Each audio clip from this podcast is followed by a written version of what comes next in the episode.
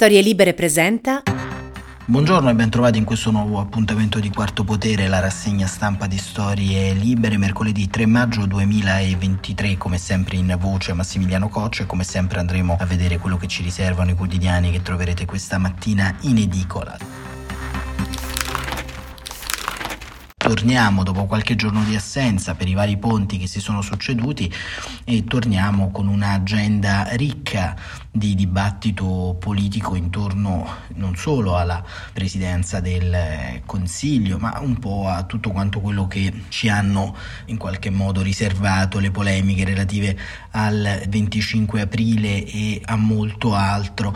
Ma a tenere banco ovviamente al di là delle polemiche di taglio storico sono principalmente le polemiche legate alle nuove riforme del mondo del lavoro, al taglio del cuneo fiscale di sei mesi e ovviamente a tutta quanta la partita che ruota intorno al mondo della contrattazione sindacale e le opposizioni annunciano una grande mobilitazione di piazza insieme ai sindacati ed è questo il titolo di apertura del quotidiano La Repubblica, Piazza Grande che viene eh, accompagnato da un articolo di Giovanna Casadio che spiega i motivi della contrarietà di PD, Movimento 5 Stelle e Sinistra insieme ai sindacati intorno alla proposta del governo Meloni. Landini non esclude lo sciopero generale ma la linea prudente della CISL lo frena. Giovanna Casadio scrive ci sarà una mobilitazione permanente di sindacati opposizione contro le misure del governo sul lavoro. Il decreto approvato dal governo il primo maggio esaspera lo scontro, tanto che il PD, la sinistra e il Movimento 5 Stelle si uniscono alle piazze dei sindacati, alcune già fissate, per una primavera di protesta e di lotta a partire dalle tre manifestazioni interregionali convocate unitariamente da CGL, Cisle Will sabato prossimo a Bologna, il 13 maggio a Milano e il 20 a Napoli. Dem e Grillini si ritroveranno tutti sotto il palco. Se ci sarà mobilitazione nazionale sindacale a giugno è ancora da valutare. Maurizio Landini ha ribadito che la CGL non esclude lo sciopero generale, ma che gli scioperi si fanno e si preparano, non si minacciano e perciò dipenderà dalle risposte che il governo di Giorgia Meloni darà alle emergenze che sono precarietà, riforma fiscale, morti bianche, sanità pubblica pubblica. Di certo per Landini il governo ha preso una strada sbagliata e se la piazza nazionale non è chiamata subito dalla CGL e dalla Will di Pierpaolo Bombardieri, è certo che non si spaccherà il fronte sindacale. La CISL di Luigi Sbarra ha infatti una posizione più dialogante, valorizzando quanto c'è di buono nel decreto lavoro del primo maggio, ovvero il taglio del cuneo fiscale, seppure temporaneo, aiuta i lavoratori con reddito medio-basso. Davvero troppo poco, sottolineano CGL e Will, visto che il decreto prevede l'estensione dei contratti a termine del reddito di cittadinanza. Perciò sindacati, CISL incluse opposizioni sono sulle barricate e il leader dei 5 Stelle Giuseppe Conte ha lanciato l'appello per una manifestazione a giugno contro il decreto precariato del governo e lo smantellamento del reddito di cittadinanza. Conferma Stefano Patonelli, capogruppo Grillino al Senato, il movimento sarà promotore di una grande manifestazione e inviterà le parti sociali, le organizzazioni del terzo settore che si occupano dei più deboli e le forze politiche che vorranno esserci. I grillini, scrive Giovanna Casadio, daranno battaglia perché, dice Patonelli, in cambio di un piccolo bonus il governo smantella ogni garanzia di lavoro stabile. Ecco perché il Movimento 5 Stelle sa anche che è importante essere nelle altre piazze, garantisce Mariolina Castelloni. Ellie Schlein, segretaria del PD che nei giorni scorsi ha incontrato uno per uno al Nazareno leader dei sindacati e che oggi intervirà a Firenze all'evento della Filcams CGL, ribadisce che il decreto lavoro sarà contrastato in tutti i modi nelle aule parlamentari e anche nelle piazze al fianco dei sindacati. Cecilia Guerra, responsabile lavoro del PD, spiega rispettiamo l'autonomia dei sindacati ma nelle piazze annunciate noi ci saremo. Il PD chiederà ai propri iscritti di essere in campo a fianco dei sindacati, tranciante del resto il giudizio dei Dem sul decreto. Il governo mente, il taglio del cuneo è solo un bonus per 5 mesi di 50 euro, quindi 250 euro in tutto, e per i precari e per chi perde il reddito di cittadinanza non ci saranno soldi in più. È uno schiaffo ai giovani e chi non ha lavoro, denuncia Francesco Boccia. E Antonio Misiani, responsabile economia del partito, esamina tra l'altro come l'inflazione mangi quel poco di aumento in busta paga per giunta temporaneo. Il PD chiederà di inserire nel decreto il salario minimo e di reperire risorse tassando gli extra profitti. Fratoiani di Sinistra Italiana conteggia il tesoretto di extra profitti 8 miliardi di euro non toccati né da Meloni né da Draghi e accusa il governo di tutelare i privilegiati. L'ex terzo polo, sia Italia Viva che Azione, si prepara alla battaglia parlamentare Per Raffaella Paita, capogruppo in Senato, una bugia della Premier Meloni dire che il taglio del cuneo fiscale sia il più consistente mai fatto. E niente rispetto a quello del governo Renzi. Però Paita prende le distanze anche da Schlein perché vuole introdurre la patrimoniale. E Luigi Marattin, deputato esperto in materie economiche, giudica il decreto lavoro uno spot, ma aggiunge starei attento a tirare sempre in ballo le piazze. Come vedete, mordenti differenti nel racconto delle opposizioni, ma al tempo stesso una visione concentrica che si declina insomma all'interno di questo momento storico in cui ovviamente ci sono delle battaglie molto forti in termini di identità dei vari poli in campo, quello progressista, il Partito Democratico e il terzo polo e le forze sovraniste che governano, insomma una battaglia di identità che cerchiamo un po' di comprendere e capire anche rispetto a quelle che sono le grandi emergenze perché da un punto di vista pratico vediamo quanto e come ci sia una continua rassegnazione rispetto a un cambiamento verticale delle politiche di sviluppo sulle grandi corporate come appunto gli extra profitti di cui parlava Fratoianni, ma anche al tempo stesso l'idea di uno schema economico che rincorre sempre se stesso, provvedimenti a spot, piccoli tagli, revoca ovviamente dei provvedimenti che garantiscono la tenuta dello Stato sociale come il reddito di cittadinanza, che ovviamente sarebbero da migliorare, ma mh, al centro appunto anche dell'argomento che c'è e che vive in eh, questo tempo dall'altra parte c'è anche lo stato di salute del nostro dibattito pubblico.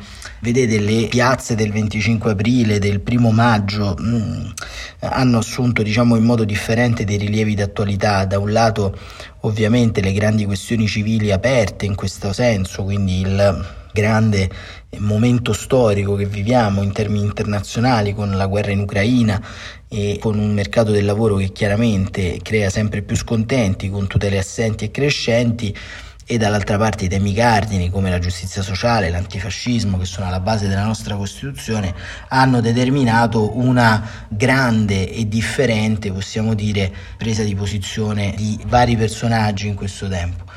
E da sottolineare insomma come ad esempio il concerto del primo maggio sia diventato poi ad esempio il palco per un eh, intellettuale come Carlo Rovelli che è un fisico che ha fatto un intervento davvero imbarazzante a mio avviso su quel palco e che oggi viene intervistato dal Corriere della Sera. E Rovelli, ad esempio, ci dà un po' la dimensione di quanto ci sia anche confusione nel mondo intellettuale e nel mondo scientifico, nel suo caso, su quanto ci sia una visione di adesione alla realtà rispetto a una post-ideologia che governa molti ambiti della nostra vita pubblica, comprese poi le scelte dei governi. Il titolo dell'intervista di Marco Emarisio è Io filo russo? No, ma questo governo fa scelte bellicose.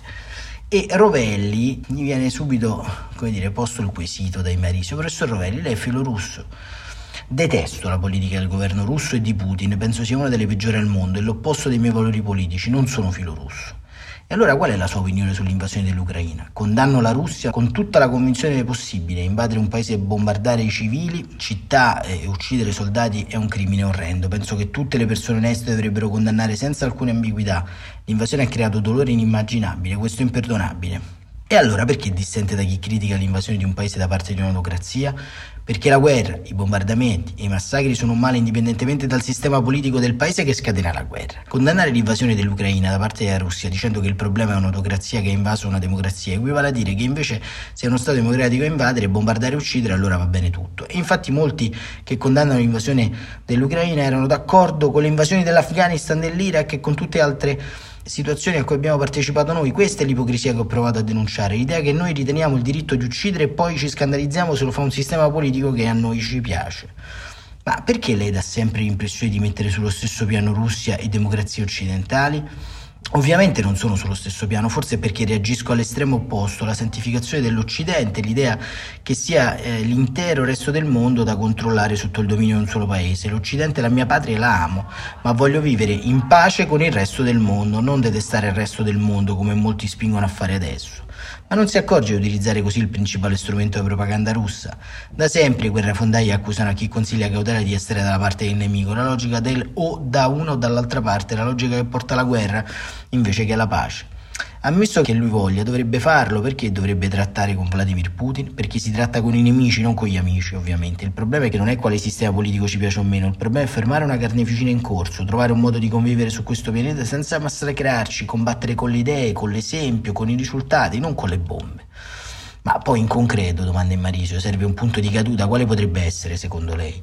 Ad esempio l'immediato cessato il fuoco. È vero, un referendum nelle zone contese strettamente controllato dalle Nazioni Unite e questo dall'altra parte avrebbero firmato sia la Russia che l'Ucraina negli accordi di Minsk, approvato la risoluzione ONU del 2022. Più o meno è quanto suggeriscono il Papa, i brasiliani, i cinesi, gli indiani, insomma la maggior parte del mondo, la parte ragionevole del mondo.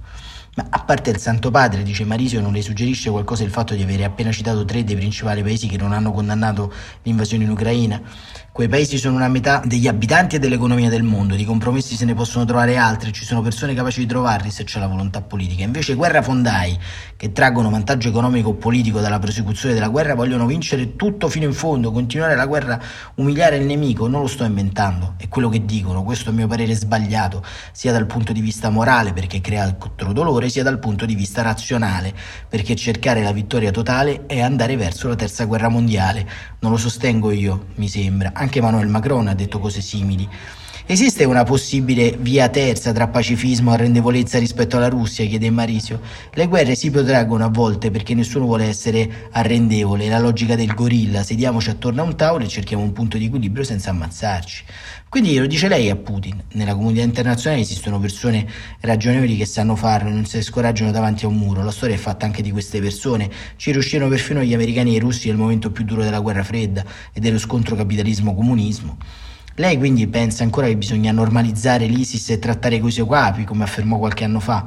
Penso che se noi, e dico noi anche l'Italia, ha partecipato, non avessimo invaso l'Iraq per quello che abbiamo scoperto essere uno dei più futili motivi per cui la Russia ha invaso l'Ucraina, non avremmo scatenato un inferno che è diventato ora quella zona dove si muore ancora di guerra e ogni volta invece si ammazza qualcuno di nuovo, pensando che ammazzando si risolvano le cose. Niente si è risolto ancora in quella zona del mondo, si muore ancora di guerra e ci sono ancora basi straniere di ogni tipo, non credo che esistano mostri. Si può parlare con tutti gli esseri umani, l'Italia Andreotti o Craxi lo faceva senza paura di irritare.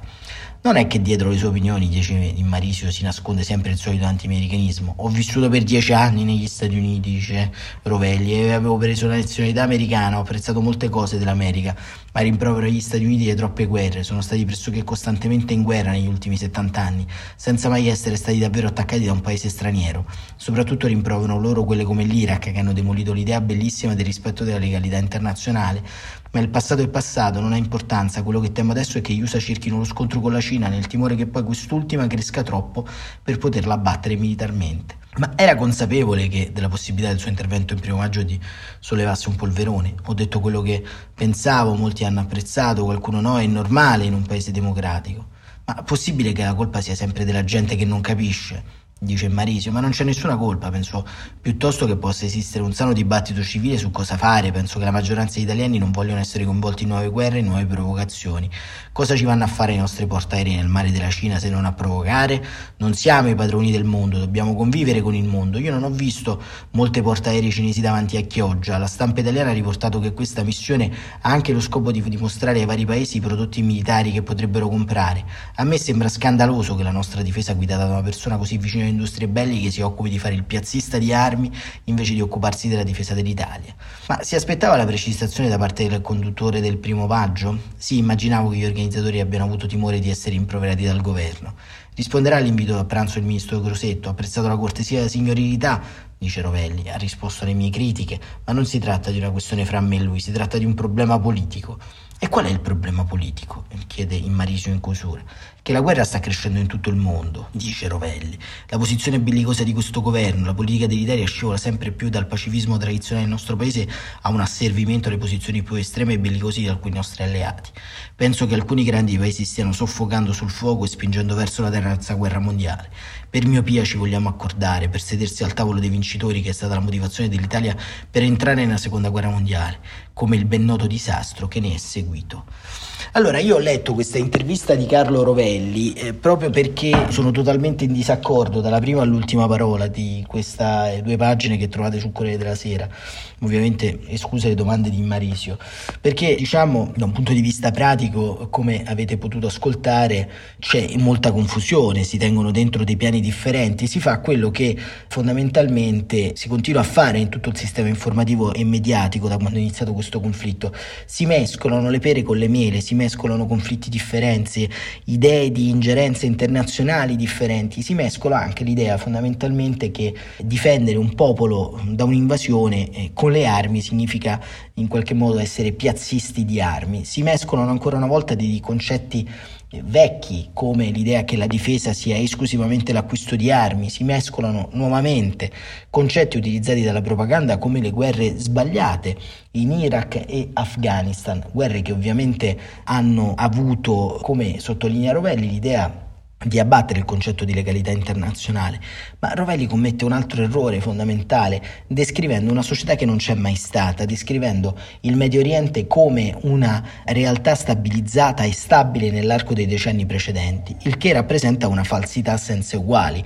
Perché? Perché questa falsità è dettata dal fatto che il Medio Oriente è sempre stato un fattore di instabilità fin dal suo nuovo assoggettamento a logiche sia coloniali che post-coloniali.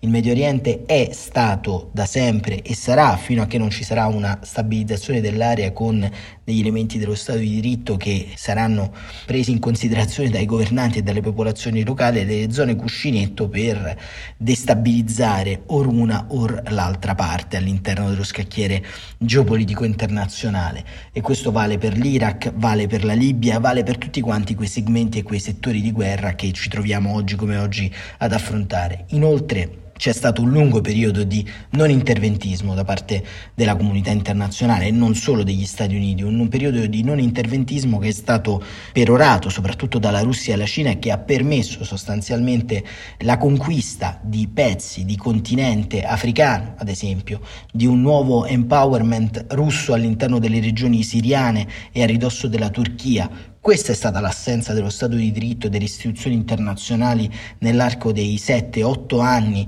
che si sono succeduti tra la presidenza Trump e gli ultimi due anni dell'ultimo mandato di Barack Obama. Questa nuova ipotesi di azione internazionale in realtà ha sempre più costretto centinaia di migliaia di persone a migrare, sì, migrare verso i territori europei. È successo con la Siria, è successo con il disimpegno dell'Occidente nei confronti del nascente Stato islamico, è successo successivamente con tutte quante quelle zone di guerra nelle repubbliche centrafricane e nelle repubbliche dell'Africa magrebina che hanno spinto chiaramente e stanno spingendo ancora una volta centinaia di migliaia di cittadini a migrare verso il territorio europeo e questo diciamo il disordine multipolare a cui tanti fanno riferimento ed è stata una costante in questi dieci giorni in cui non ci siamo ascoltati, non ci siamo sentiti su questo podcast, vedere un'equiparazione che poi arriva in qualche modo ad attaccare e a toccare anche i segmenti vivi della nostra nazione.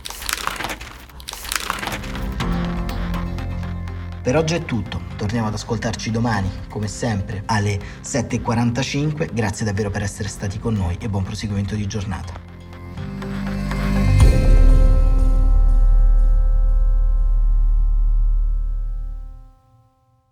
Una produzione storielibere.fm di Gianandrea Cerone e Rossana De Michele.